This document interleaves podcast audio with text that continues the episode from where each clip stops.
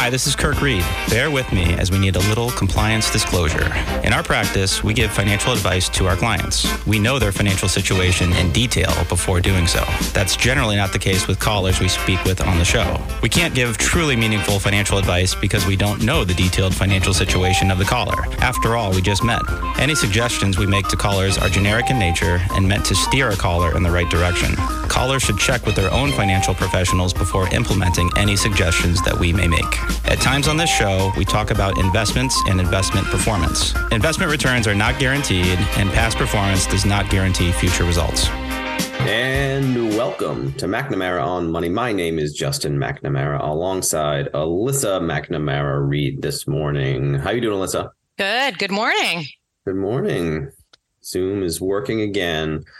All right, welcome everybody. This morning we are going to do a, an investment product explainer show. I figured, I think m- most of us out there, generally speaking, are only using, I would say, a fairly small percentage of the overall number of investment products out there in the marketplace. And that would include us yeah. as well, investment managers, they tend not to be investing everywhere, right? We tend to have specialties. We tend to have ways that we do things. And certainly uh, us at McNamara Financial are no exception to that. But there are a lot of individual, there are a lot of options out there. And I thought we would just take some time and go through kind of the list of universe, even if it's just for your own information. Oh, I heard somebody refer to a structured product and I didn't know what that meant. I thought we would spend some time going through the, the available investment universe and a little time on pros and cons. I think a, lo- a lot of this stuff may uh, maybe something that you never invest in, but I think more information is always better just in case. So, uh, yeah, you good with that? I'm good with that. And I've never heard anyone mention a structured product. You're not going to the right like party. casually. And I'm an investment professional, so that's saying something. But structured product the other day, yeah. Uh, um, yeah, I think it's good to do a fundamentals based show today. And everyone's heard of bond mutual fund, but we'll get into it. We'll get into it a little bit more deeper than that. And there are different types and and pros and cons and things like that. So yeah, I'm game. I know yeah. you put together the outline, so I will follow your lead. I know we'll spend certainly more time on more popular investments and and uh, you know, things that we're that the average person I think is more likely to actually invest in. But I do want to spend some time just going over a bit about the the less common, the less popular types of investments out there. Again, just for your own just for your own information. Yep. All right. So we'll start off easy, I think. We will start off with individual equities, right? So we're just talking about stocks. Okay. And I don't think we need to spend a whole heck of a lot of time explaining what these are, right? You're talking about you're part owner of a company and essentially you're buying them for the appreciation potential, maybe the dividend, right? If you're buying if you're buying Google, you're probably hoping for more appreciation potential. If you're buying I don't know, maybe Johnson and Johnson, you're maybe looking for more of a dividend payment. But the the idea is for you to own a part of a company and then participate in the profitability of that company in some way or some combination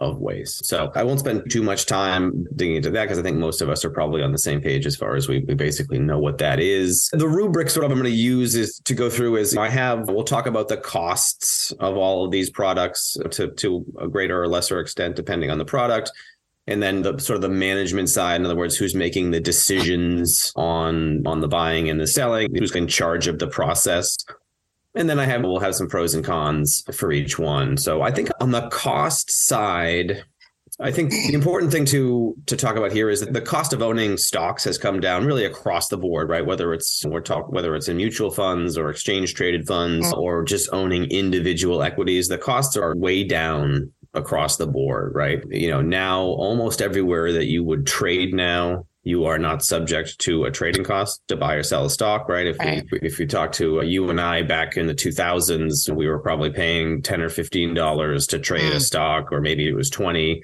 And if you if we talked to Dad back from the 80s, he, he it was probably back then it More was probably fifty dollars. Yeah, I mean, so the cost of to actually purchase the shares has come down significantly over time, right? You no longer need a broker, right? There's no there's no one really taking a, much of a commission uh, right. uh, other than a small spread between the bid and the ask price, which is essentially how the brokerage companies make money. That's really the only cost there is. And now a lot of those costs have come down so low that they're essentially zero. So you can go buy a share of uh, of Amazon, and most of you who did that probably wouldn't pay you know much at all. You certainly wouldn't see anything probably for your trading cost, and there may be a very small spread, but we're talking about more than likely pennies per share on the average stock purchase. Oh. Very low cost of ownership now on the stocks. Yeah, I was wondering actually, I didn't have any statistics regarding the spread and what sort of a profit margin the brokerage companies have on selling shares of stock. Is it like a per transaction or is it like a percentage of share price? Do you know how that works? Yeah, if, if, like, if it, you look at the, the bid and the ask spread yeah. is it will depend on the individual stock and the individual product that you're trading. So if, if you're if you have a stock that's traded millions of times a day like Apple, you tend mm. to get a mm. very tight spread, right? Oh, okay, maybe yeah, only yeah. a few pennies. Yeah. Uh, if you're trading a stock that, you know, that only trades a few hundred times a day, if you're talking about a penny stock or a stock that's just not very popular, doesn't have, and isn't particularly large, you may get a wider bid ask spread. So that really is supply and demand driven.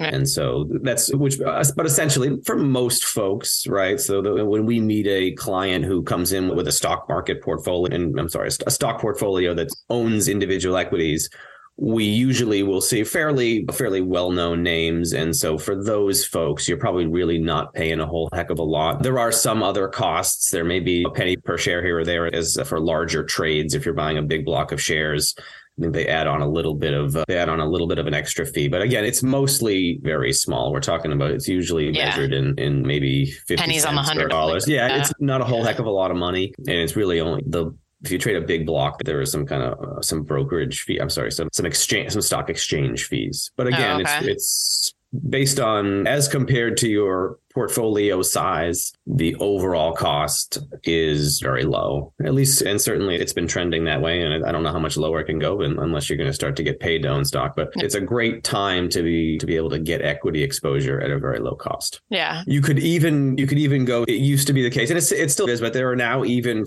there are now even brokerages that will allow you to buy partial shares. I think I'm pretty sure. I, full disclosure, we don't have Robinhood accounts. Robinhood's obviously in the pandemic it became very popular popular, especially for for younger folks. They'll let you buy partial shares there, right? So you could put ten dollars into obviously a share of Apple is not cost a bunch more than ten dollars, but you can buy partial shares, and if you put it all together, you actually can unlike in the past, you can build a fairly diversified stock portfolio for a very small amount of money, right? You could, in theory, open up a $10,000 account and you probably could buy hundreds and hundreds of stocks and be pretty diversified, right? So, you know, whether or not you should do that or whether or not there's a more effective way to go about that, that's up for debate. But you certainly could, if you had the time and the inclination to build a diversified portfolio on your own, you could essentially opt out of asset management fees almost entirely. Let's just say if you're, it's it would be you could theoretically buy the S and P 500 and just own each individual share, each individual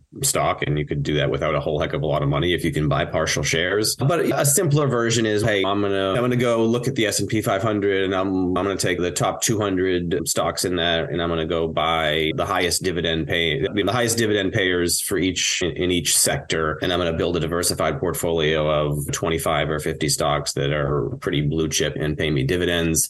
And that's how I'm going to do my investing. And that's certainly a possibility now. Always has been, but now the amount of money that you need in order to do that is significantly lower. I would like to know who has all this time in their life to, to go mimicking the S&P and putting together a stock portfolio and purchasing 200 different yeah. sh- shares of stock. And yeah. that it, takes it, a lot of time and effort to manage that. Yeah. Yeah. Full disclosure. Yeah. You don't see that very often. We will will run into folks who have maybe 25 or 50 stocks on occasion and again, once you get into most people who wouldn't buy a few hundred stocks, right? And even those who do, they're generally using a, they may use a, a firm that does direct indexing. Direct indexing is essentially just like buying a mutual fund, but you own the uh, underlying shares where someone just has an overlay and says, all right, yeah. here are the stocks you should buy. And they may or may not do some trading and tax of stuff for you. But you don't usually see giant portfolios. Full disclosure: if you're getting a paper statement and you own a few hundred stocks, oh god, yeah, uh, you can get you may get uh, 50 pages of a monthly statement, which is not probably not ideal for you. But yeah, you more commonly will see it in folks who are I'm going to buy a bunch of big blue chip dividend paying companies, and I'm I'm going to live off my dividends. And when I see a new company that's that whatever the price comes down and the yield goes up, I'll go ahead and I'm going to buy that that fund and sell this fund. So it's a it can get certainly the more stocks you have, obviously the more work it is to maintain to monitor them all. But if you wanted to do 25, 50 names, it's not it's frankly it's not all that difficult. And with research, with the available research now to folks, it's it's something that you can do. Again, whether or not there's a better way to go about it, and we'll talk about the rest of the investment options and how how costs come down across the board. But it's it's an option if you're into that. I guess that's the best way to put it.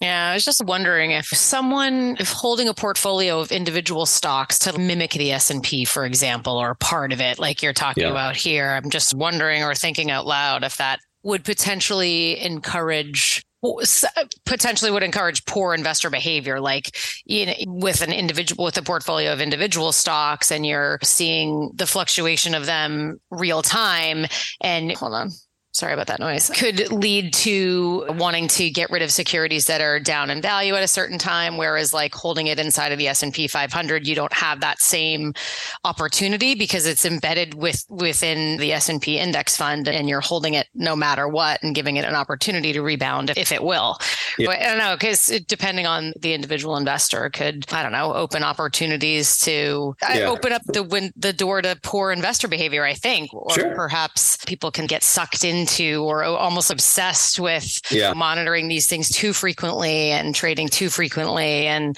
I'm not necessarily sure that's better for people than buy and hold strategy, which where if you've just held the S&P 500 index fund, that's really what you're doing with the underlying companies. I mean, yeah, I think you would be right yeah. to say that the average holder of an individual equity probably trades more frequently than, than yeah. the average holder of an index fund. And that's probably not a good thing. I think that we would both yeah. suggest that. And just looking at our business, right? So I'll, I'll pick on uh, managed futures is I won't spend a lot of time on what exactly the investment is right now, but to say that they are, they tend to do well. We have some portfolios that include an asset class called managed futures. They tend to do well in a bear market and they tend to do very poorly in, in good markets. That's just oh. the nature of that investment.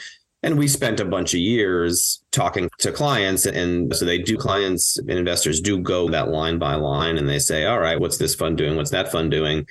And we've had a bunch of conversations about managed futures over, not in 2022 because they've been They're terrific. Doing but, awesome. Yeah. But in 20, 2018, 2019, 2020, into 2021, they were very pedestrian, didn't make a whole lot of, if any, money and then we would have conversations oh why do we own this particular fund? So yeah, yeah people do have a tendency to pick out the poor performer and at least want to not own it. Yeah. whether or not it's hopefully if you own it for a good reason and in the case of managed futures which happen to have had a great 2022 and have helped your portfolio hopefully you can stick with it. But yeah I, I think it's it's probably not a i think it's probably accurate to say if you're holding individual equities you pro- you probably do trade more and i think the research would, would likely suggest that you maybe sell it at a bad time from at least from time to time yeah right? Yeah. The stock market fluctuates as do individual stock prices and people just tend to not to those stocks keep going down so they might sell them at a bad time. Yeah.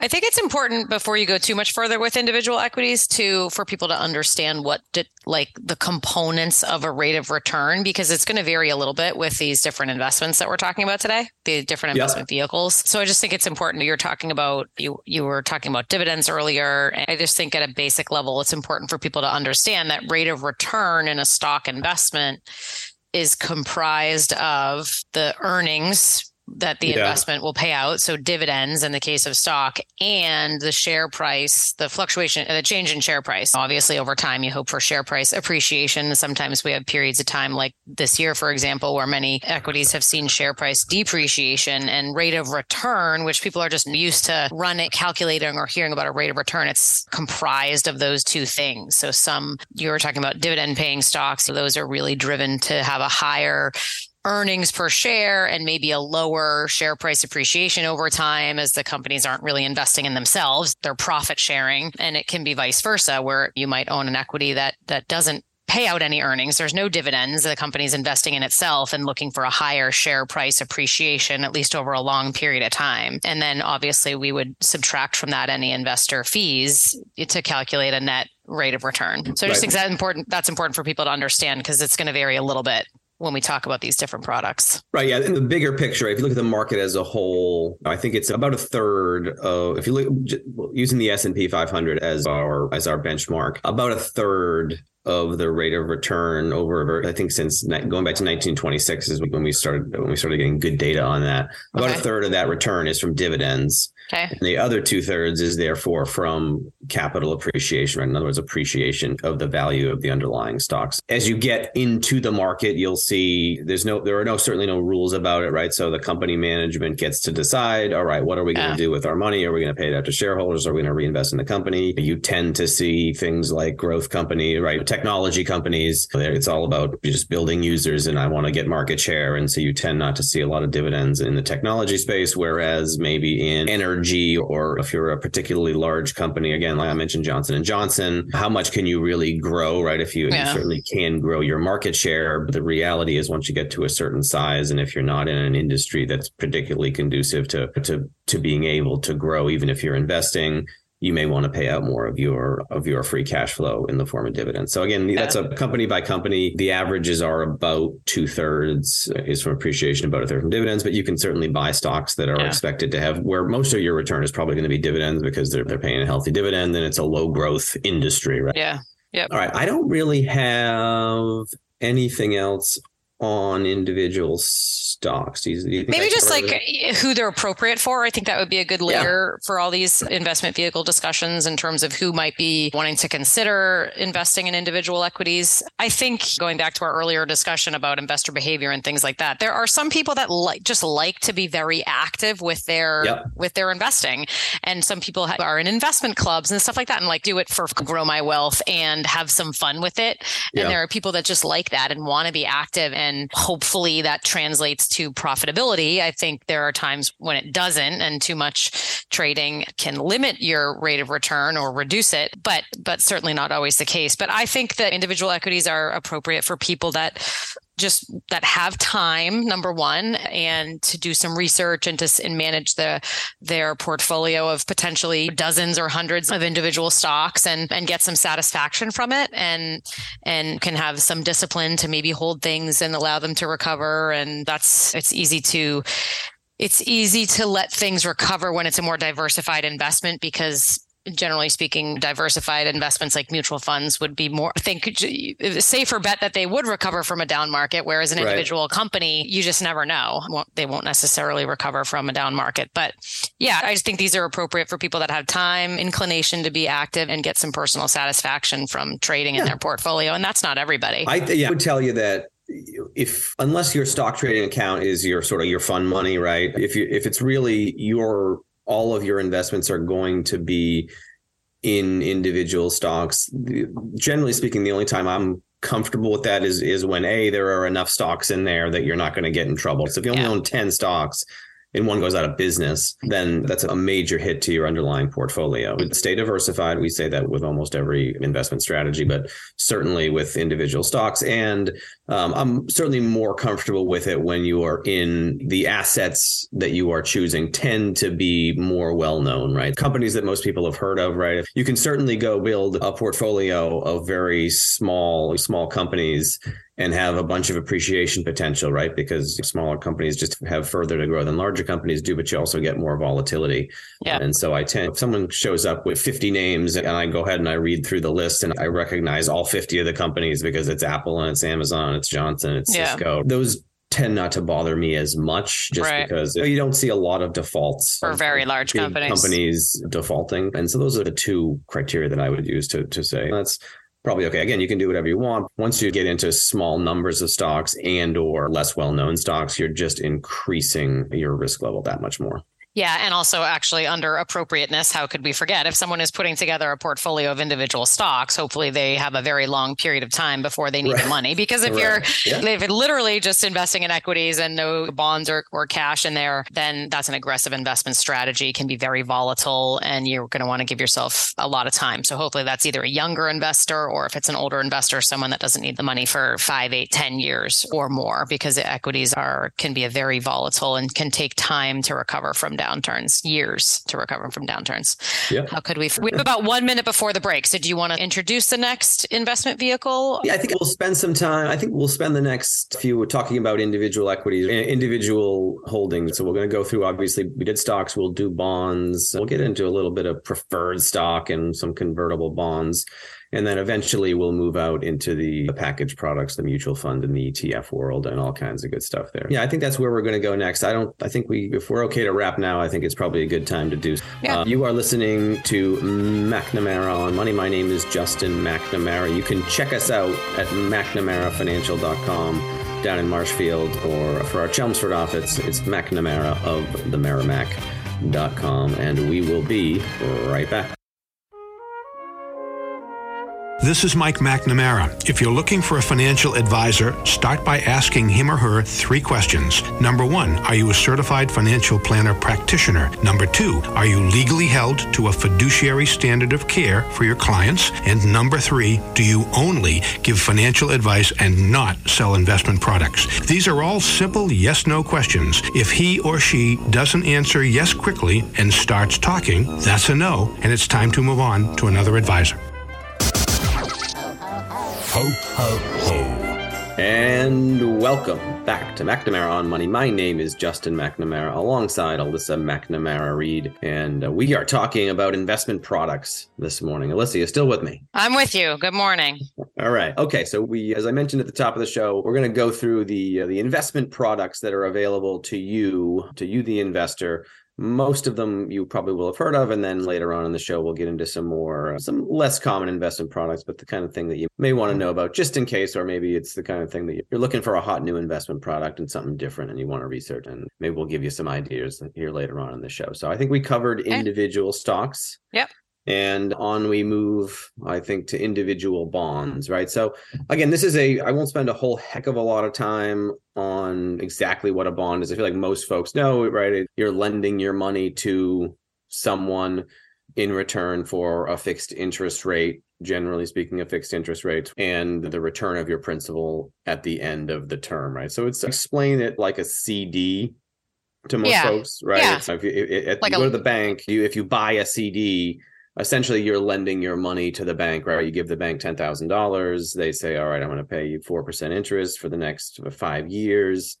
and at the end i'm going to give you your $10,000 back right mm-hmm. essentially a bond is the same thing but you're lending that money to a company right and maybe uh, apple wants to build a, a, new factory to make some iPhones and so they may want to raise some money and so they say oh we're going to issue a bond to raise the money to build our new factory and we're going to pay it'll be a 10 year bond and we're going to raise 50 billion and the interest rate will be 4% so that's what a bond is. Again very similar in setup to a cd where you're just lending your money and it could be to a company right? It could be to the government government bonds are a huge part of the overall bond universe. And essentially it's a it's a fixed investment although generally speaking the value of your bond can fluctuate yep. depending on interest rates which we very different from cds very different very, very CDs different in this regard. Yep. Although you can buy yeah some cds some cds know, market cds Can, yeah yep. in a brokerage account there you may see the actual price of your of your cd fluctuate. But in general the term right the key part of a bond is the terms are fixed and it's a safer investment right? So so if you're issuing a bond, let's just say to, to a company as in contrast to the stock, the bond is it's called so like higher in the capital structure, right? So if the company goes out of business, the bondholders will get their money first. There may be an order of the specific types of bond bondholders mm-hmm. get their money back first, but generally speaking, if a if you invest in the stock of a company and the bond of a company, you're you're safer and will get more of your money back in the event of bankruptcy if you own the bond as opposed to the stock. The trade the trade-off being you don't really have much upside if you own an individual bond, right? You, the terms are the terms. Yeah. You lend your money, they pay you the interest rate. As long as they're still in business at the end, they pay you your money back, and voila, you've you've made you've earned your interest, and you're you're all set, and you get your money back, and you go on and move on with your, whatever your next investment is. Not much upside unless the interest rate is unusually high. I have a client that I met years okay. ago yeah. who's, I think her father originally took out a had a substantial amount of money invested in a Turkish bond. okay. Paying paying like 15% yeah. interest. And this was, I don't know if it went back eight or 10 years or something, certainly to a period of time where interest rates were really low in this country.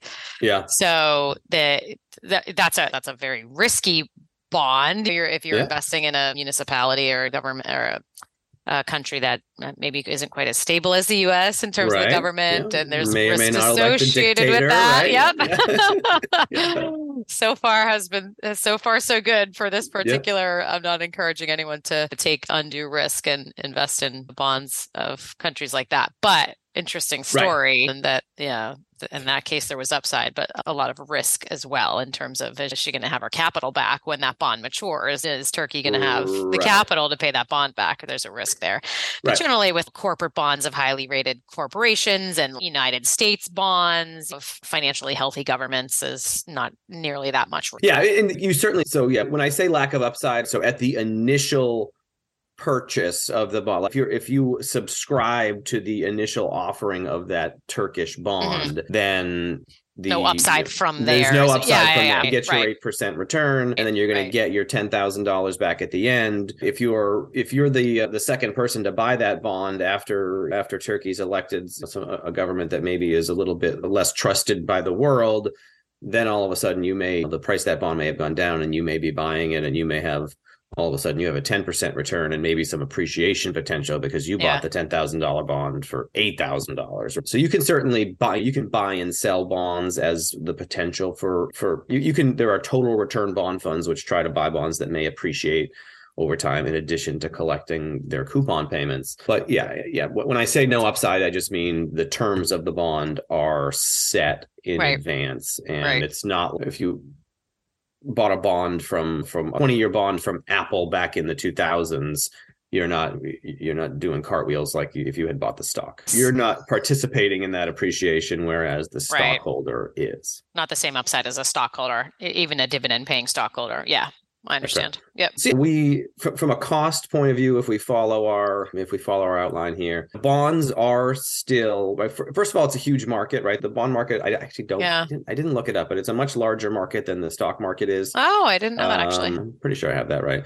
because you, you're talking about all the governments. Generally, yeah. all the governments of the world are issuing bonds, and then you add in all the corporations, the municipalities. It's a very large market and the costs are a little for the individual investor the costs are a little bit higher. If you think about it every individual every bond issuance is an individual event so it's not it's not general motors just has one bond right? General motors can issue could issue a series of bonds every six months if they wanted to right? So they're they mm. all have their own individual own individual characteristics. You can write them up right? You can write a bond that's that's not collateralized right? That has no collateral behind it. It's just oh, i'm general motors. I promise to pay you back this money. Thumbs up here buy it because you think i'm going to be in business. There are, you may also write a bond where it's collateralized by i'm going to issue this bond and i'm going to use it to buy a bunch of equipment. And mm. if i go under you can have the equipment. So kind of every bond has its own set of instructions, which makes it a kind of a more complicated thing. And it's not just whereas the stock market is fairly simple, right? Apple just has Apple stock. They may have they may have preferred stock. They may have yeah. different shares, yeah. Uh, share classes of stock, but for the most part, it's very it's very similar whereas the bond market can can be there's be hundreds and hundreds of thousands of different bonds out there. Whereas in, in the stock market in the US there's 5000 companies and that's it. Okay i found some numbers here indicating this is from november of this year. According to right. the securities industry and financial markets association i've never heard of that myself but This says that the global bond market was worth 126.9 trillion dollars at the end of last year compared to 124.4 trillion oh, for global, stocks global equity market cap. So you were right. Oh, man, just yeah, barely though. Just I was, barely. I thought it was significantly bigger. That's cool. Maybe that's global. Maybe in the US, the bond. Yeah. Maybe it's different in the US. Yeah.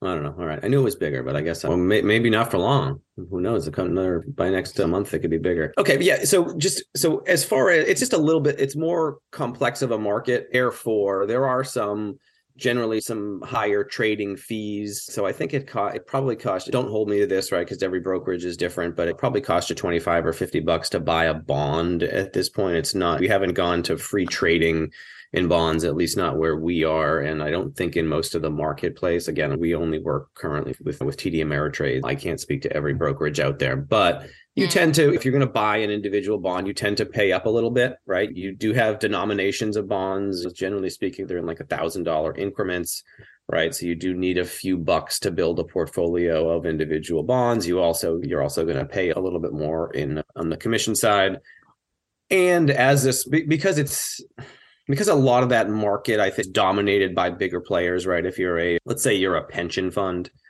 and you want to you have all these liabilities in the future and you say all right well, i have this person retire here this person retire yeah. there. I need to plan for my future payouts from my pension fund.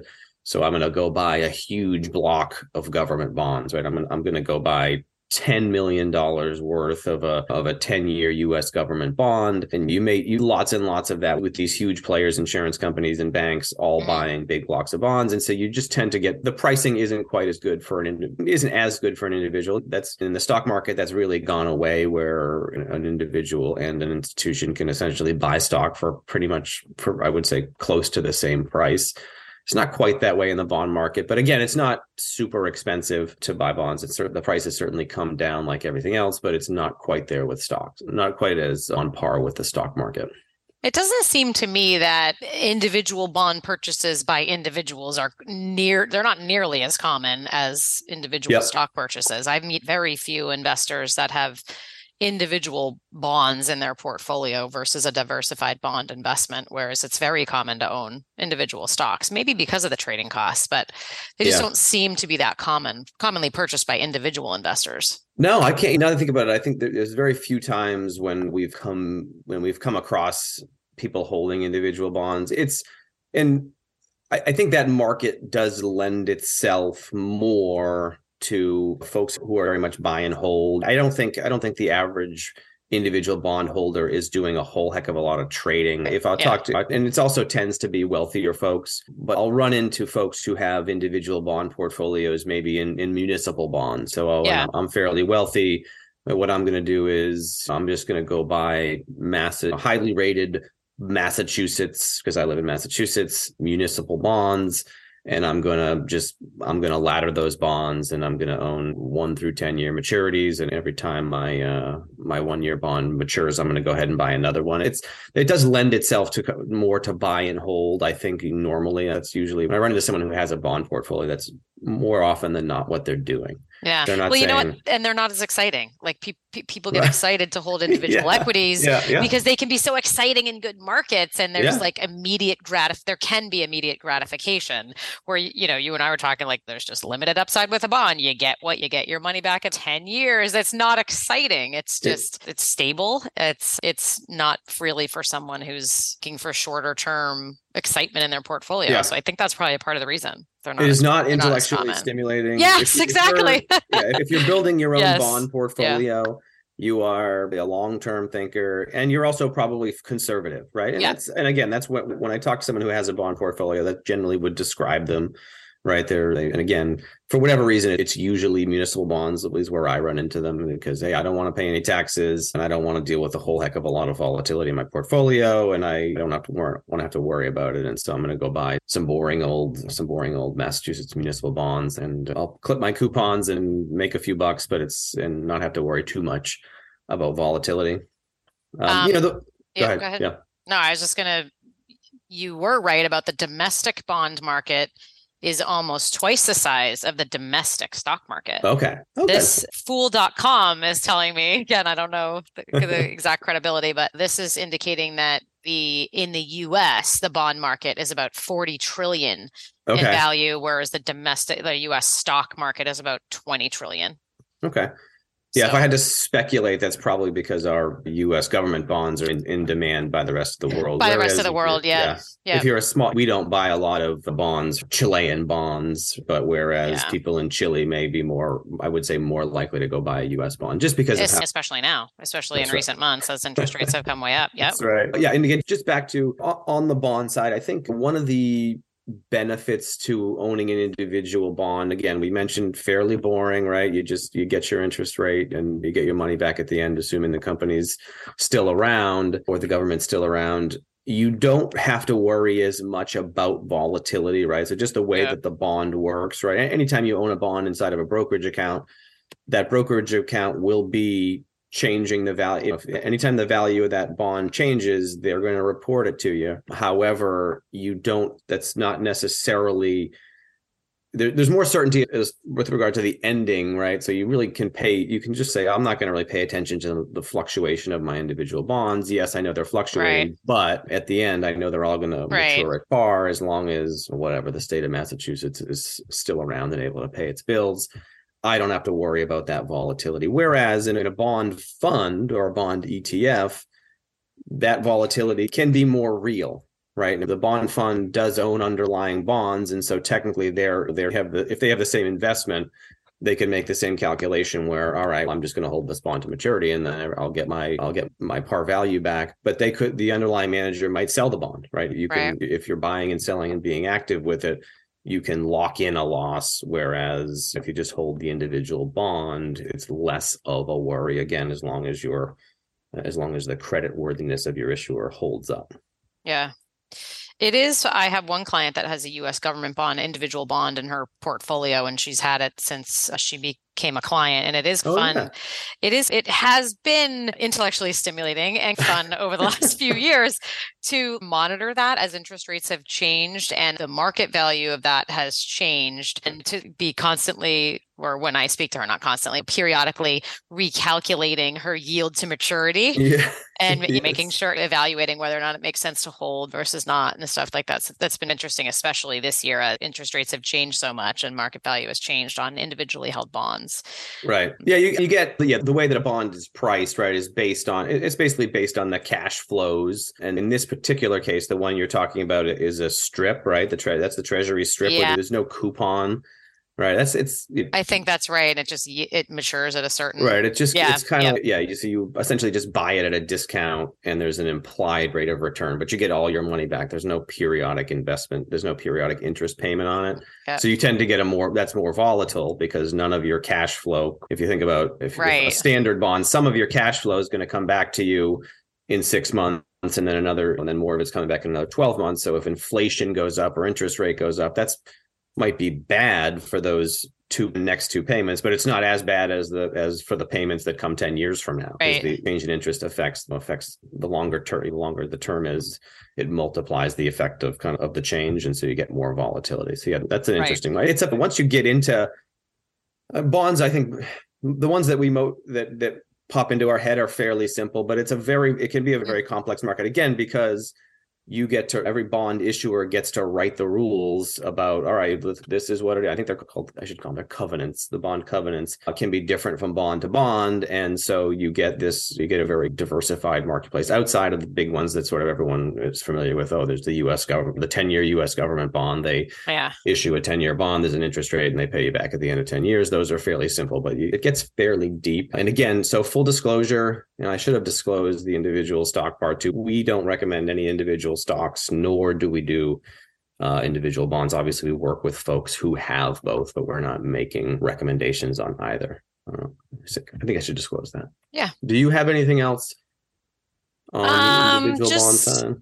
Just no, I don't think so. Not maybe who it's appropriate for, was like we did for individual equities, and as you mentioned, conservative yeah. investors looking for, in, unless you're looking at a for example, this Turkish bond that, yeah. that would necessarily be appropriate yeah. for a conservative investor. But um, Uh, I think I remember when those Turkish bonds came out. There, there really? was a time when they were very popular. Yeah, yeah. I want to say she's had it 15 or 20 years yeah. and it's, yeah. it's, set to mature five years from now or something. And all right. Yeah, she's crossing her fingers that she's going to get that principal back. But meanwhile, she's had all of her coupon payments have been honored to date. Yeah. Um, but yeah, I, no, just in general, bonds are appropriate for conservative investors looking for stable, stable cash flow, predictable principal back in the future. Yep. Um, just more appropriate for a more conservative investor, not necessarily looking for upside, but looking for cash flow um, and principal protection.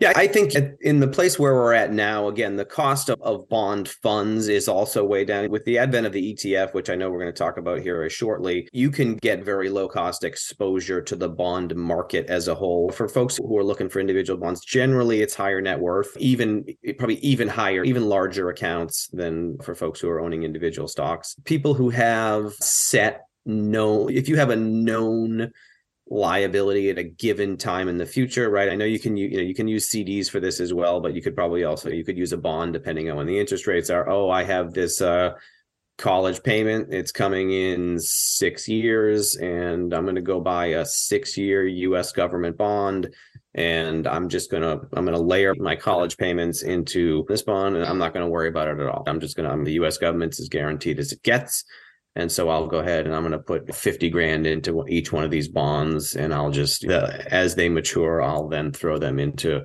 my college payment, whatever the future liability is. That's certainly appropriate. Again, it's not all that common, but it's certainly something that you could look at yeah. if the interest on that particular strategy is more than, say, CD at the bank is. Would you could do something very similar depending on the terms available to you mm-hmm. at your individual bank. And yeah, again, yeah, so higher net worth, conservative. If you're buying holdy, right? If there there are certain bonds that you can buy that you, there, there really isn't a whole lot of risk in them, right? You can if you're buying government bonds or very high quality corporates, it's it, there's your default risk is very low, and in that case, you can probably build your own portfolio. That's you probably do an okay job doing that as as long as you have enough money because again when you're buying bonds a lot of times you need to be buying they're offered maybe a dollar or ten thousand dollar increments. And so you do have to have a few bucks to put together a fairly diversified portfolio. Even if you're diversification mm-hmm. i want to do multiple my it's if it's term diversification right where i want i want a one or two or three or four or five or six or seven. If you want to do a bond ladder that's complex here all of a sudden you're running into a bunch of money that you need. Yeah Fair to say that generally speaking, bond, I was going to say, generally speaking, bond yields are higher than CD yields, but for, I guess, generally speaking, that would be the case for lo- longer term. And yeah, I, mean, de- I, I, think it depends. You probably will get a fairly yeah. similar, right? If you're the government a government bond, right, and a CD are of the same term are probably usually fairly similar, and obviously supply and demand would push them in one direction or the other. But if you think about it, the the end guarantor of a government bond is is the same guarantor as your CD, right, via the FDIC. Yeah, you it's essentially the same guarantee. It's just a different product. So I would think you generally would get a very similar return. Once you step up in risk level, obviously you you'll want to be paid for that, right? You don't want to mm-hmm. if you can get a bank CD at four percent for the next three three years, you don't want to go buy a corporate bond at the exact same thing unless there's some appreciation potential for you. So yeah, but I would just again, it's I think most of the people who listening right now probably don't own any individual bonds, and you probably won't either, especially now that bond exposure is so cheap and the ETF market is really is taking some of the some of the the the pain points of bonds, which is the individual cost to buy shares, and also and innovating on that size where you can just buy an ETF now that has a maturity date, right? Instead of buying a bunch of bonds that are that, that, that mature in 2025, I can just buy an ETF that matures in 2025 and it owns hundreds of bonds. And so yeah. I'm diversified and I'm, I have pretty low costs. And so I don't think most people are going to end up buying them, but they're investable. So I figured we'd touch on them today. Yeah. How much time do we have left before the break? Just a couple minutes. Oh my gosh, we talked about bonds for a lot longer than we thought we would. Justin has only 16 so, more investment securities on the uh, list. some of them will be quick because at least the ones. we got to make are... sure to get into those structured products that everyone is hearing about at Christmas parties. Yeah. I'm just kidding. Just uh, a couple minutes so we could introduce the next. All right. So yeah, we'll, we'll go into. I think maybe I'll just start do preferred stock and convertible bonds, although those are I don't know how, how quickly those are going to go. But so I'll just jump into it. Preferred stock. Again, both of these, I'll put them sort of in a similar in a similar bucket where it's kind of like stock bond hybrids a little bit, right? A preferred stock and a mm. convertible bond. A preferred stock is a it's an ownership stake in a company. However, it generally comes with a fixed dividend paying, which is again is more bond like. Yeah and it also generally comes with its its senior in the capital structure, which means that it preferred stockholders will be paid out in the event of a bankruptcy before common stockholders are right. So again, b- both of those where you're getting like a fixed dividend and also a also a, a, a a, more senior spot in the capital structure. Those are more bond like. And the, the downside of preferred stock is they don't have quite the appreciation potential. Again, this is a this is again the market for preferred stock I think is about 1.2 trillion and it's yeah, only yeah it's a, and I think only a small percentage of that is actually investable. I did look at some preferred. There's only 15 preferred. I should wrap it up. Okay. All right, we'll get into touch more. on that really quickly after the break. People are, yeah. are dying to oh, hear yeah. more about preferred stock. So this is McNamara on Money. My name is Justin McNamara, alongside Alyssa McNamara Reed, and we will